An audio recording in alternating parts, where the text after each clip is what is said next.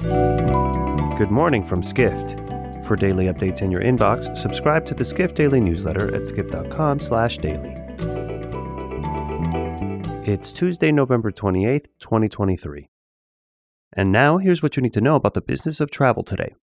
Choice Hotels is taking a bold step in its hostile takeover bid of Wyndham Hotels and Resorts. Choice is preparing to nominate directors to Wyndham's board, according to Reuters, writes senior hospitality editor Sean O'Neill. Choice's move is part of its plan to push its roughly $9.8 billion unsolicited merger between the two companies.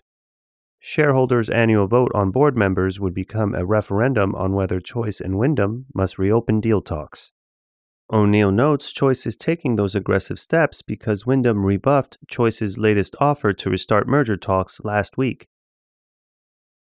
Next, Expedia Group, Airbnb, and Uber are among major travel brands that have stopped advertising on X, the social media platform formerly known as Twitter, reports executive editor Dennis Schaal. Those moves come after X executive chairman Elon Musk endorsed another user's post that was widely seen as anti Semitic. Schaal writes critics have argued that anti Semitic and anti Muslim hate speech have increased on social media since Hamas's attack against Israel last month.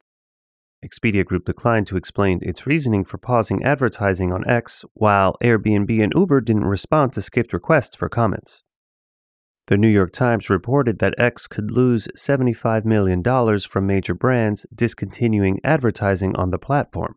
However, X said only $11 million was in jeopardy as other companies have increased their advertising. Finally, ahead of next month's Skift Global Forum East in Dubai, Middle East reporter Josh Corder lists five questions about the Middle East travel industry he's eager to get answers to. Corder writes he's excited to find out from Dubai Tourism CEO Issam Kazim if its visitor boom can continue. The city was attracting roughly 17 million visitors annually prior to the pandemic, a figure it hopes to surpass this year. Corder also notes he's interested in learning about how Dubai's major hotel brands plan to make inroads outside of the region. For more travel stories and deep dives into the latest trends, head to skift.com. To find these stories and more insight into the business of travel, subscribe to the Skift Daily newsletter at skift.com/daily.